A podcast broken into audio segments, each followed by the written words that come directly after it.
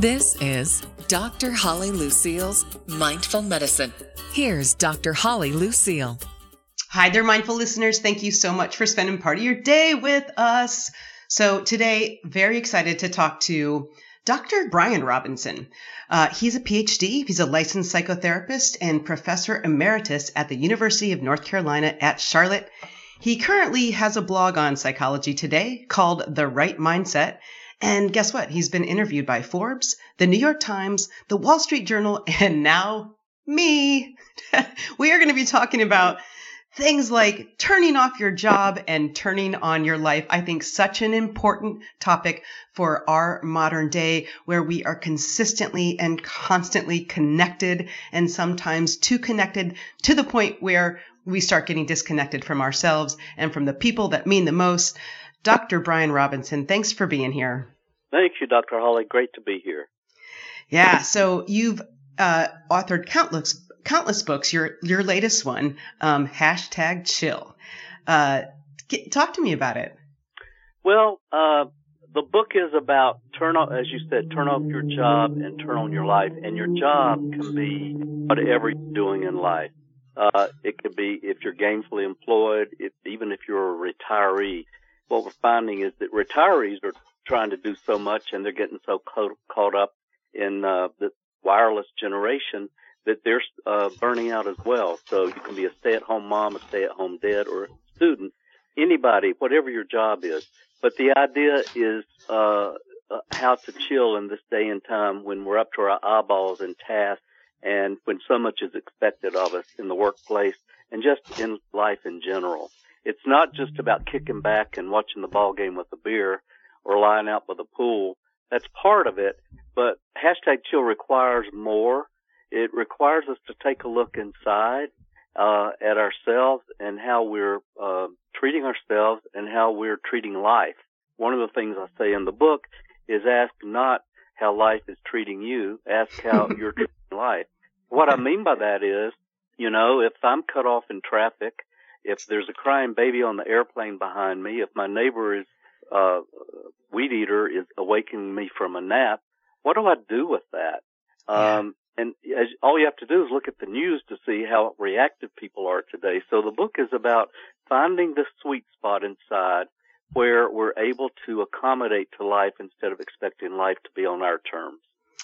Uh, such wonderful sage advice. I think that's great. And, you know, in your book, you talk about the difference between being driven which I think, um, boy, with all the sort of formats and pipelines for entrepreneurs out there today, that is a very common concept of just being driven and, you know, going to a mind share and getting all your things together and implementing and strategizing and executing. But what's the difference between being driven and actually being drawn? Well, there's a bit of a paradox here. Most people think if they hurry and rush and meet deadlines that they're going to be more productive. They're going to get more promotions. They're going to be looked upon, you know, with more accolades and so forth. But the, the truth is, you know, when we're drawn, then what that means is coming from that place, that sweet spot that I mentioned, hashtag chill, uh, and we're paying attention to, we're driving the car basically instead of being driven by the car that it makes a huge difference and that people who slow down and are calmer and are, have more clarity are going to be more productive. They're going to be happier and they're going to live longer and the quality of what they produce is going to be better. So being drawn is where we come from the inside and we're in charge with how we I call it acting with how with how we show up instead of being at the mercy of self pressures, that critical voice, or external pressures in society. Yeah, that's great. being driven versus being drawn. That that paradox and subtle difference. And then what about the difference between a chilled worker and a workaholic? Because um, we have in my in my uh, primary family unit here, my spouse wakes up talking about work, goes to sleep, dreams about work, I mean, I, I literally got to the point where I can't stand it anymore. It's just work, work, work, work, work. And, you know, involved in a startup, you know, ready to, to, to, to, to, like I said, strategize, implement, but not very chilled. That's for sure. So what you're describing, I always think of a car. Uh, is the car driving us or are we driving it? And we need gas and that when something is constantly on our mind, when we're in that thinking mind 24 7, that's the gas. And everybody listening knows what would happen if you drive your car 90 miles an hour without brakes. So what we're talking about here is having gas and brakes. And a break is when we take take time out. We get out of our thinking mind, and the way I do it is meditation. Five only five minutes a day between sunrise and sunset. Everybody has five minutes somewhere. There are 1440 minutes in a day, and we still have 1435 if we take out five minutes, and it can change our lives. Simply getting us out of the thinking mind and into just focusing on, on there are many ty- types of medication, meditation, and it's about focus. The meditation I do is focusing on my breath. It's the simplest. Mm-hmm. I can mm-hmm. do it anywhere. It's free. It's portable. And my mind is going to wander a little bit and I just bring it back to the focus. It's going to wander again and bring it back to the focus. If people listening right now would take three to five minutes and just sit and listen to every sound they hear, it could be their gurgling stomach, air traffic outside, car traffic, somebody's voice in the distance. If they do that for three to five minutes, they'll notice their muscles loosen, their heart rate slow down a little bit. That's what we're talking about. Just like you're driving a car, we need to take care of this vehicle that that gets yeah. us where we need to go that we live inside. You know, I love the three to five minute parameter because I feel like uh, before, even in my practice in trying to maybe recommend some of this parasympathetic activity of meditation, people get a little overwhelmed with it, um, almost like yeah. they have an auto an autonomic dysfunction where they actually can't get to that space, and so it's even more stressful. And so I I chose to to talk about meditation in a way that they wouldn't know I was doing it, and I I, I use that same sort of time frame just to it's kind of like a I think there was an old ebook called Power Pause, but I, I called them you musings. You know, if they could just take if we could just take uh, three to five minutes and um, in the morning just muse about your your, what what your inner world is doing. Maybe just just to, so you disconnect from out there and you reconnect inside, and then also at the end of the day, um, a daily autopsy because I said, you know what, that day you're never going to get back. And how did you do? You right. know, if you started out if you started out with some goals and desires, the day is gone. You're never going to get it back. But can we do an autopsy? Can you think about, you know, where you misstepped when you shot off an email that you wish you hadn't, uh, that you ate overate at lunch when you were trying to be uh, on a on a more mindful diet, etc. And so I asked them to kind of sandwich the day with just at least trying to connect with themselves? I have uh, what I call micro chillers in the book.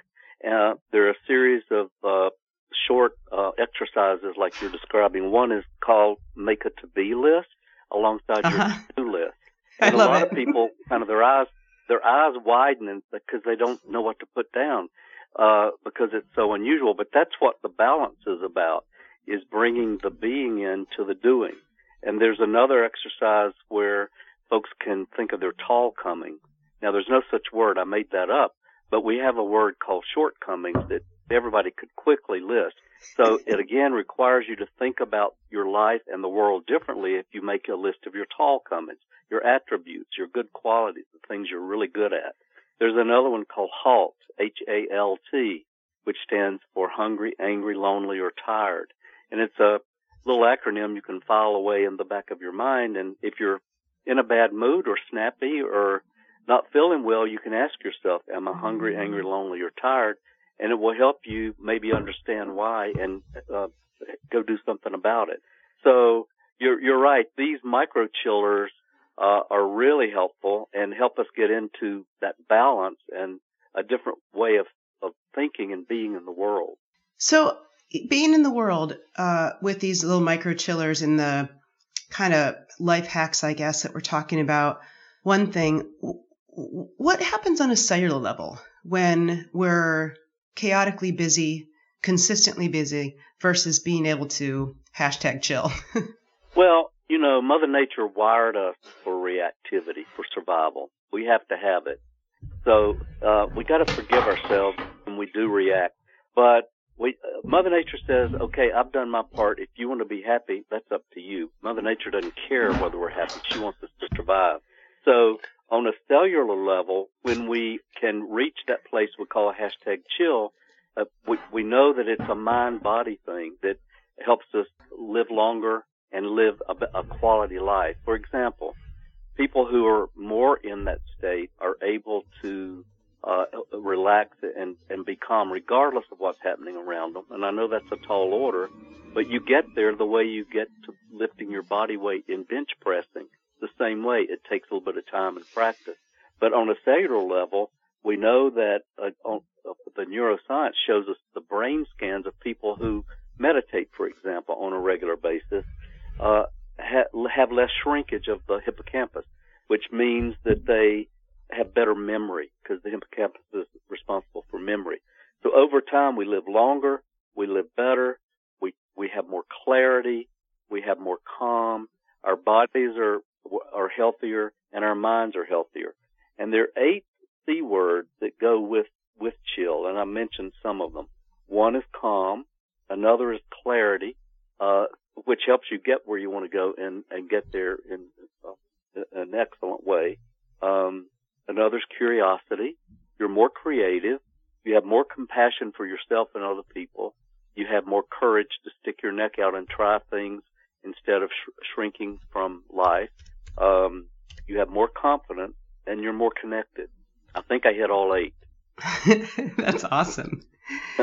so, so many different little things besides chill that can help you get into that, that cellular level relaxation. Um, so you have other books and your website, bryanrobinsonbooks.com. So I'm going to spell that out for my listeners. B-R-Y-A-N R-O-B-I-N-S-O-N books.com. I mean, to the point where they've been published in 13 different languages. That's awesome. Yeah, and this book is already sold in eight languages. Foreign rights have been sold all over the world in such a short amount of time. It's kind of staggering.